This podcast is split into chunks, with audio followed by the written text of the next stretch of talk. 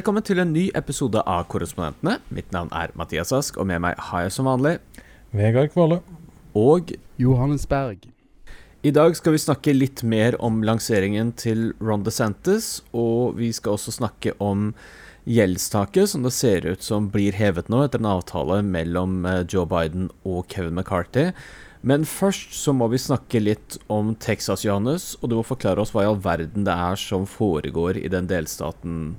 Texas sin attorney general, altså justisminister Ken Paxton, har blitt stilt for riksrett, og vi snakker om anklager som eh, korrupsjon, bestikkelser og misbruk av eh, sitt embete. Og det er jo også noen anklager der som, eh, om at han skal ha hatt et utenomekteskapelig forhold til en av sine ansatte. Eh, dette må du fortelle litt mer om. Altså, Texas lever opp til sitt eh, på en måte norske slangord. Det er helt Texas her nede. Så jeg mener jeg, jeg vil jo heller spurt meg spørsmål når ting ikke er sånt. Det her er jo det normale. Dette er jo sånn det skal være her nede. At det er litt Texas.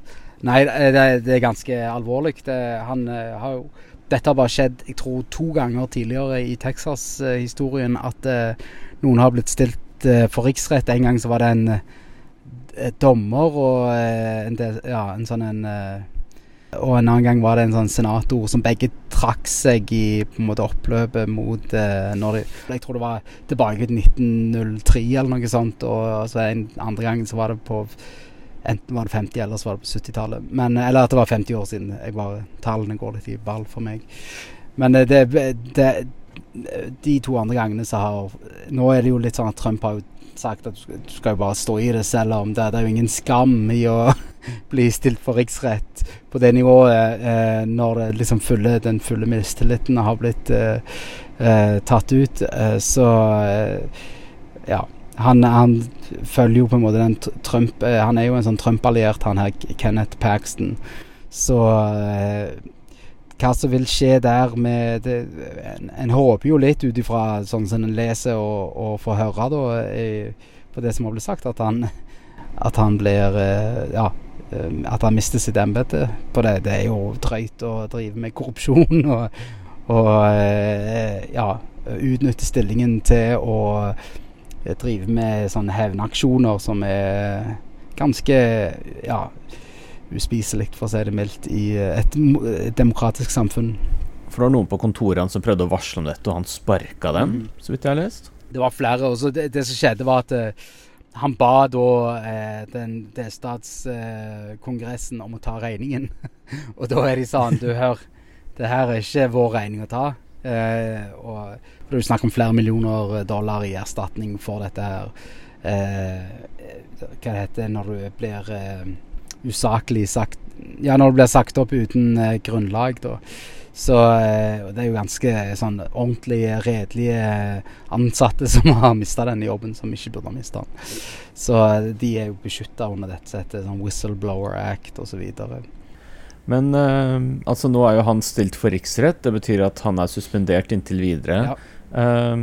Hva sier man i Texas om sjansen hans for å bli dømt i en riksrettssak? Altså, en av bekymringene før jeg går inn på det, er at uh, han, hans uh, liksom, argument for at dette ikke skal skje, at uh, kampen mot Joe Biden blir forhindra. Dette kan, Hvordan kan du stoppe en som er så god motstander av Joe Biden? Han burde vært untouchable. Så det er på en måte forsvaret litt oppi til den ekstreme ytre høyrefløyen i amerikansk politikk og amerikansk delstatspolitikk. nei, altså spørsmålet ditt er hva som kan skje nå. Altså han, han får ikke jobbe fram til dette her er utført, så ting står jo litt på hold. Jeg jeg vet ikke om de har utnevnt en uh, stedsfortreder ennå, men uh, ja. Dette ser jo ikke bra ut for uh, den her magafløyen i Amerika, for å si det sånn.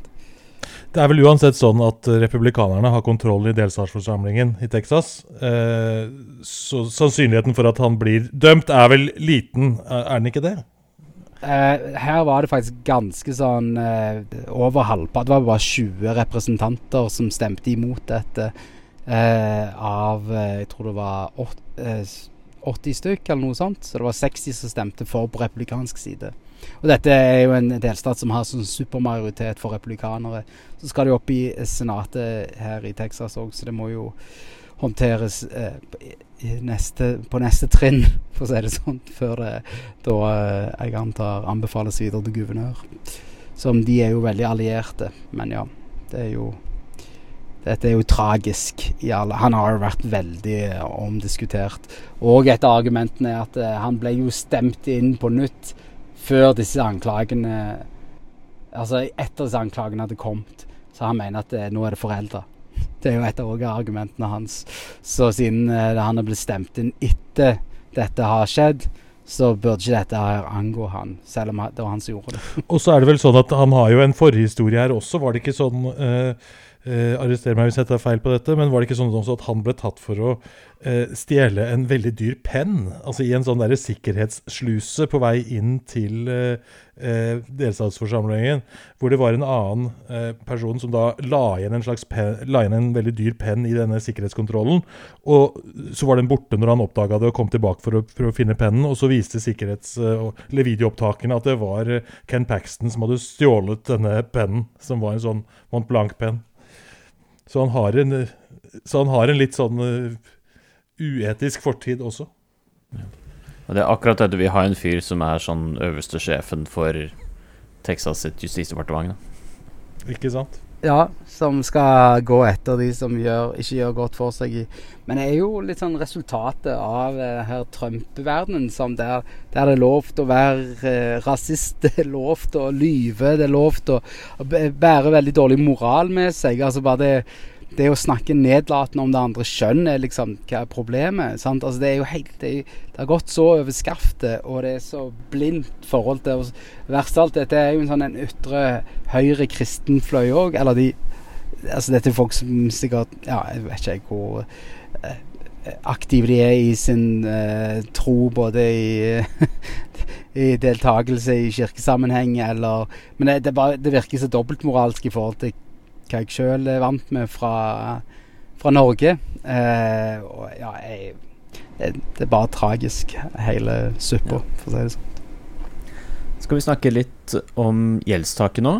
Eh, for ja. USA så ut som de var på kanten av stupen periode. Så over helgen virker det som at sjefsforhandlerne bare ble stengt inn i et rom, og de fikk ikke lov å komme ut til de hadde en avtale på plass. Og det ble vel egentlig en avtale som verken demokratene Noen måtte tisse til slutt. Ja. Verken demokratene ja. republikanerne var jo fornøyd til slutt. Det har kommet masse kritikk fra ytre venstre og ytre høyre fløy. Og avtalen også virker jo litt sånn som et kompromiss man ville regnet med når du har altså en splitt i Kongressen og en, en demokratisk eh, president. For det ble jo noen kutt, ikke så dramatiske som republikanerne hadde ønsket. Eh, Demokratene måtte jo bl.a. gi fra seg jeg tror det er sånn 20 milliarder dollar som skulle gått til eh, IRS, det amerikanske skattevesenet. Men de klarte i hvert fall å skjerme sånn helse, utdanning, eh, klimatiltak og sånne ting. Eh, Når du sier helse, mener du Medicare ja. da, og Medicaid? Og, Riktig. Ja. For vi har andre som ikke er på Medicare og Medicaid, som på en måte er for pensjonerte og veteraner og dette er jo på nærmeste Amerika kommer til sosialismen. Vi betaler jo skjorta og røda for å få helsehjelp her til lands. Uh, ja. Nei, men uh, de beskytter uh, liksom essensielle ting, for å si det sånn. Men det er jo Det er jo òg sånn i forhold til framtidig forbruk. Og det, det er vel beskytta hvor mange år, Mathias? Sa du det? Ja, altså Gjeldstaket skal jo nå bli utsatt frem til tror jeg 1.1.2025, så det er i hvert fall sånn forbi valget neste år, da, så det blir ikke noen ny dragkamp om det her før valget. Men uh, Biden sa Biden sa noe interessant, hvor han sa sånn at For det var jo veldig mange i Det demokratiske partiet som sa at man måtte begynne å se på muligheter som å bare erklære dette gjeldstaket grunnlovsstridig. At det står i Grunnloven at uh, USAs evne til å betale tilbake gjeld skal ikke være i tvil, så derfor er det egentlig grunnlovsstridig å ha en sånn øvre grense. Og denne gangen var ikke han villig til å gå rettens vei for det, for han mente at sjansen for at de kunne tape, var stor, og hvis det skjedde, så kunne man jo gå inn i sånn default, men nå sa han at nå som han har to år på seg, så er det noe han kan begynne å vurdere. Uh, og kanskje begynne å, å, legge fram noen argumenter for Høyesterett uh, allerede nå, da. Det er jo et kompromiss som er uh, hvor ingen egentlig er fornøyde. og så er det en sånn dobbel standard her, da. Fra republikanerne. Da, da, Trump var president, så var, det jo, så var jo dette gjeld, hevingen av gjeldstaket hellig, sa Trump. Han skulle aldri knytte det opp mot forhandlinger om eh, noe politisk. Eh, det mener jo ikke republikanerne når de er i motsatt posisjon, og det er en demokratisk president. Um, og så har du da også dette med at både ytre høyre og ytre venstre er veldig misfornøyde. Og det er jo, med, særlig da for Kevin McCarthy som republikanerne speaker, dette kan jo svekke hans posisjon innad i det republikanske partiet, ved at han da nå kan få et, vi kan få et kompromiss hvor det nesten er flere demokrater enn republikanere som støtter dette i, i Representantenes hus. Mange republikanere stemmer mot, eh, og dermed så er, kan det undergrave på en måte posisjonen til Kevin McCarthy innad i det republikanske partiet også. For dette her er ikke Det er jo veldig mange av disse profilerte ytre høyre-folkene, sånn Bobert og sånn, som har vært veldig negative til dette. Men de vet jo ikke i andre enden eh, hva Altså, dette er jo Bobert Bober og Marjorie Taylor Green altså Når du hører hvordan de argumenterer rundt dette, så er det jo som Dette er helt eh, Folk som er helt blotta for eh, innsyn i hvordan Eh, et samfunn opererer. Det altså, kan du de, godt si, men samtidig de, så har de gode muligheter til å spenne bein på Kevin McCarthy framover. Fordi ja. de har Fordi, har, fordi republikanerne har så knapt flertall. Ja. De har bare fem stemmers overvekt ikke sant, i Representantenes hus. Så det er et veldig knapt flertall. Skal ikke mange av dem til for å spenne beina på Kevin McCarthy i andre saker framover. Nei, det er sant. det, Og det, det, det er jo derfor de la inn disse vetorettene for, eh, til disse få kandidatene. For, for at de eh, liksom ikke skulle kan havne i en situasjon sånn at eh, en blir skrudd av at eh, en er for eh, tverrpolitisk og får med seg nok demokrater og republikanere til å få løst ting. sånn, altså det en det var jo noe av det som i sin tid måtte, eh, gjorde at eh, John, John Boehner eh, tror jeg trakk seg tidlig, for han fikk for mye sånn bak, smell tilbake på tverrpolitikken sin, da. som i et opererende samfunn tenker jeg må til. Så, altså, jeg tenker Ja, jeg, skal, jeg, er ikke noe for dette gjeldstaket, men jeg tenker det er jo en måte å balansere begge, skålen litt i begge retninger, sånn som alt annet er her borte.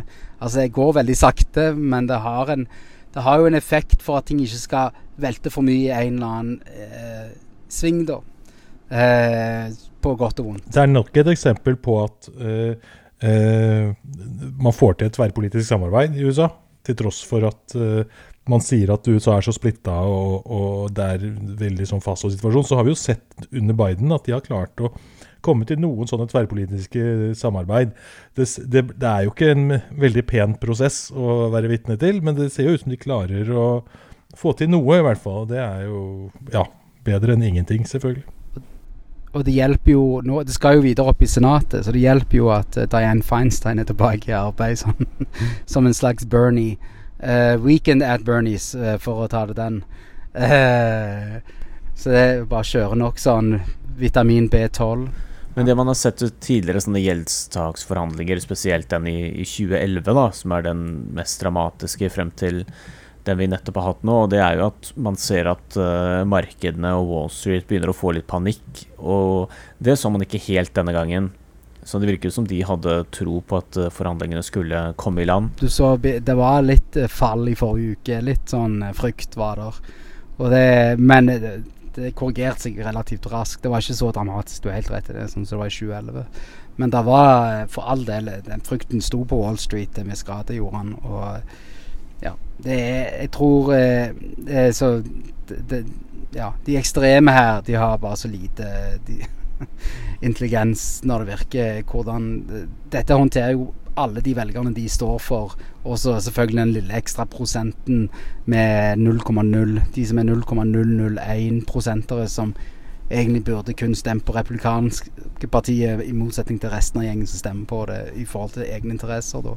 Så det er jo en eh, Ja det er en tra tragisk ting å være vitne til, iallfall når du hører hvor, hvordan argumentene står på høyresiden. Jeg syns uh, den neste fristen er litt interessant, for den er 1.1. Uh, 2025. Og det betyr jo at det er noen få dager før en ny kongress blir tatt i ed, og under tre uker til det er en muligens en ny president, eller kanskje Biden bare fortsetter. Men uh, det må jo gjøre det, de forhandlingene litt spesielle, fordi det man så nå, var jo at plutselig så klarte jo Janet Yellen og, Janet Yellen å, å finne fem ekstra dager, og hvis man klarer det i 2025 også, så får du kanskje en helt ny kongress, og det kan jo være, kan jo være forskjellen på eh, et splitt, altså en splitta kongress eller en kongress som har eh, fullt flertall med enten demokrater eller republikanerne. Ja, ja, nei, Det er i hvert fall godt at dette ikke kommer eh, på nytt inn i valgkampen, tror jeg for alle. Det tror jeg kunne blitt veldig rotete for hele verdensøkonomien hvis det, hvis det var tilfellet. At mange skulle drive og markere seg på dette under valgkampen. Så det, Sånn sett så tror jeg vi skal være glad for det, i hvert fall. Ja. Det skjer rare ting i amerikanske valgkamper, så jeg tror verken sånn Biden, Kevin McCarthy eller noen av de andre forhandlerne tenkte at sånn dette er det siste vi trenger midt i en valgkamp, hvis folk skal begynne å prøve å profilere seg. Jeg, jeg, skulle bare nevne sånn kjapt i forhold til forhandlinger. Jeg driver og ser på nytt, siden det er streik i Hollywood, som er kanskje det jeg bryr meg mest om av alle, alle amerikanske det, er det, som påvirker, det, er det som påvirker meg mest i mitt daglige liv, det er streiken i Hollywood. Men eh, det er jo på en måte å holde min egen eh, Hva skal vi si eh, mentale tilstand i balanse.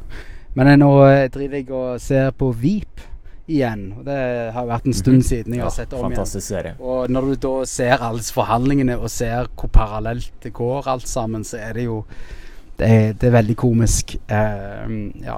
Det, det, kan anbefales til alle andre som føler de lider i denne Hollywood-streiken på likt med meg. Så kan jeg anbefale å ta en turen innom HBO og Veep.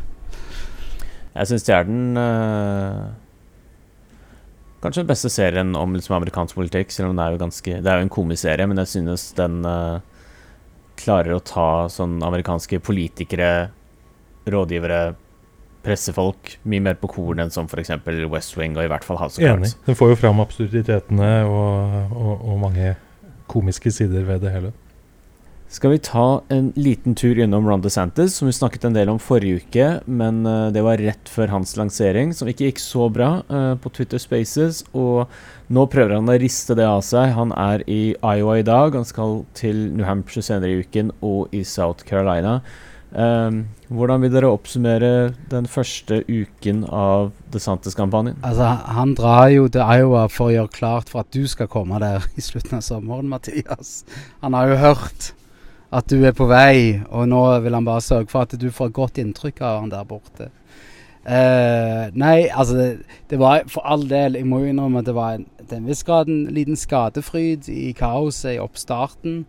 Men uh, det, sånn, det å kunne snu ting til det positive, eller i det hele tatt liksom la sånne småting uh, Det er jo veldig kjekt når det er en vellykka lansering for alle som skal lansere noe, men jeg vet ikke hvor tragisk det har vært for han, selv om det gikk veldig eh, Det var jo en helt forferdelig lansering. det var jo en fullstendig fiasko. Den gikk jo ned, og, det de tok jo lang tid før de i det hele tatt kom i gang. Og i tillegg så fikk de jo langt færre seere og sånn, selvfølgelig, enn dersom de hadde gjort det på en vanlig måte. Du mener lyttere? For det var jo ikke noe lyttere, Lyttere, rettere sagt, ja. Enn en dersom han liksom hadde gjort det Hvis han hadde vært på Fox News, f.eks., eller hvis han hadde holdt en sånn svær sånn rally, sånn som Tim Scott gjorde, eller noe sånt, hadde man jo fått en helt annen type Altså mye større publikum sånn umiddelbart. Eh, og så var det selvfølgelig at han har jo hele tiden profilert seg som å være den eh, kompetente kandidaten som får til Eller som, som er ideologisk, i hvert fall til høyre for Trump, men allikevel også er en politiker som får gjennomført ting. Det er jo hele tiden det han driver og snakker om. Um, uh, så uh, viste jo denne her lanseringen i hvert fall at han, det var én ting han ikke fikk til. For dette var, gikk veldig dårlig. Uh, men hvor lenge det varer, og hvor lenge det hekter ved han, det er mer tvilsomt. da. Men jeg synes jo også sånn når du ser seinere Han har jo vært, Etter at han hadde en lansering, så har han jo hatt et par andre arrangementer og seanser og sånn. og uh, jeg er usikker på altså Han driver jo selvfølgelig veldig primærvalgkamp, da. Men jeg er usikker, altså sånn som når han står i Iowa, som han har gjort tidligere nå også, denne uka, eller forrige uke, var det vel, og snakka om liksom, Og angrepet igjen da Disney, f.eks. Hevder at Disney driver og seksualiserer barna våre. Og en av sånne uttalelser han kom med, f.eks. om Disney. Jeg tror en del av de tingene han sier, er ganske så der, Hva er det i det hele tatt han mener, eh, for mange eh, sånn, som ikke befinner seg inni denne boblen av sånne eh, ytre høyre eh, Trump-verden? Ja, da. ekstreme religiøse. Ekstreme religiøse. Ja. Altså Den vanlige, jevne amerikaner, som han skal overbevise hvis han faktisk skal bli valgt som president, vil nok synes at det er ganske, et ganske merkelig tema eh, å ta, ha hovedfokus på. Han altså, Han befinner seg i Iowa og snakker om Disney. Eh, angriper Disney. Altså Sånne ting virker veldig sånn fjernt, da, for mange. Virker litt sånn eh, helt på siden av alt, liksom. Nei, jeg bare tror den kampen med Disney det er enten det er En del av det kanskje han kommer til å falle på, men det, jeg har jo hørt det snakk om Disney eh, fra mine kretser i vest, vestre, ytre vestre Rogaland. Uh, uh, så det, akkurat den kritikken av Disney den er jeg faktisk ikke første gang jeg har hørt den i mitt liv. Eh, så jeg tror nok han Det har nok vært noe polling på at dette går Dette liksom går riktig veien, veien for han når han snakker om det. Så men jeg er jo enig for den jevne amerikaner, så tror jeg det er ganske fjernt. Og det er liksom Det er noe hellig for Disney. Det er nesten som snakker Sånn at Asbjørnsen og Mo At det liksom må bare trekkes fra for, Altså, hvordan går det an? Eh, og Disney er, virk Disney er virkelig en institusjon i USA. Alle amerikanere har vokst opp med Disney. Har et forhold til det, på en måte. Det virker som at DeSantis-kampanjen er veldig veldig interessert og gjør det bra i Iowa. Mm. Altså det, er, det er der de setter mye av eh, eh, ressursene. Fordi de håper å sjokkere Trump der, og så gjøre det til et springbrett for å kunne vinne de neste primærvalgene, og så bare seile inn til nominasjonen. Og, eh, men så har det vist seg at Iowa har jo ikke vært eh, så viktig på republikansk side som vært på demokratisk side i det siste. Altså Iowa, der har du fått folk som Huckabee og Rick Santorum som vinner, og så ender de opp med bare, bare ingenting. Mens det er jo sånn Vår venn. Vår venn Ja. Santorum. Han er jo en venn av podkasten. Vi var jo der, meg og Vegard. når han var.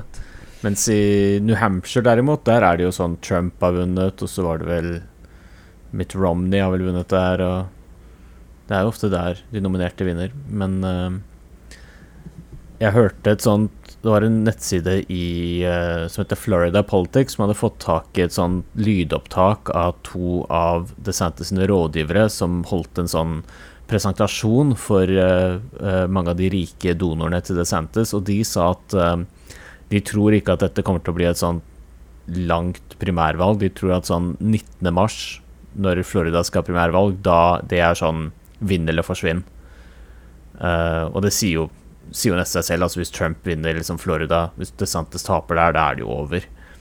Men det som er interessant med det, er jo at det er jo en uke før Trump skal møte i retten her i eh, New York, så det kan jo være at han klarer å eh, å sikre seg nominasjonen eh, den 19., og så en uke senere så må han møte opp her i, i mars. Og det setter jo det partiet i en vanskelig posisjon hvis han plutselig skulle få en, en dom hengende over seg, og han allerede er partiets sånn ubestridte leder og presidentkandidat. Og jeg tror det er en, tra det er en trang vei for, for DeSantis også. Altså det er mange, Alle republikanere ser ut som, som de har lyst til å gå gjennom uh, Iowa og uh, New Hampshire nå. Uh, altså I hvert fall både Mike Pence kan tenkes å gjøre noe sånt. Chris Christie kan, har jo varsla at han skal melde seg på snart. Um, og Tim Scott, ikke minst. Alle disse har jo en drøm om å gjøre det bra i, i Iowa uh, og New Hampshire. Ser du allerede på timeplanen deres at de, de er jo veldig aktive der. Uh, og vi vet jo også ikke sant, at i, i South Carolina så har jo både eh, Tim Scott og Nikki Haley er jo, de er jo sånn hjemmefavoritter i den delstaten. Så for de andre så er det viktig å gjøre det bra før det også. Uh, så det er en uh, og så er det da hvordan håndtere Trump, selvfølgelig, som er den dominerende Åpenbart mest dominerende kandidaten. Ja. Nei, altså, jeg, jeg, jeg syns det var veldig bra ord der, Vegard. En trang vei. For det er jo, men det er jo virkelig det. Altså, det han, Det er ingenting som egentlig det, når, var, når, han var rundt i eh, Kongressen for å søke støtte, så var, ga jo alle støtte til Trump. Eh, så det, der, det der landet ligger akkurat nå. Om det ligger der i januar, det får vi se. Men jeg tror eh, eh Ja. det, det, er nok, det er nok den stien replikanerne har på en måte satt seg inn på med å ha Trump så på en måte til stede til og med etter 6. januar. Så det ja.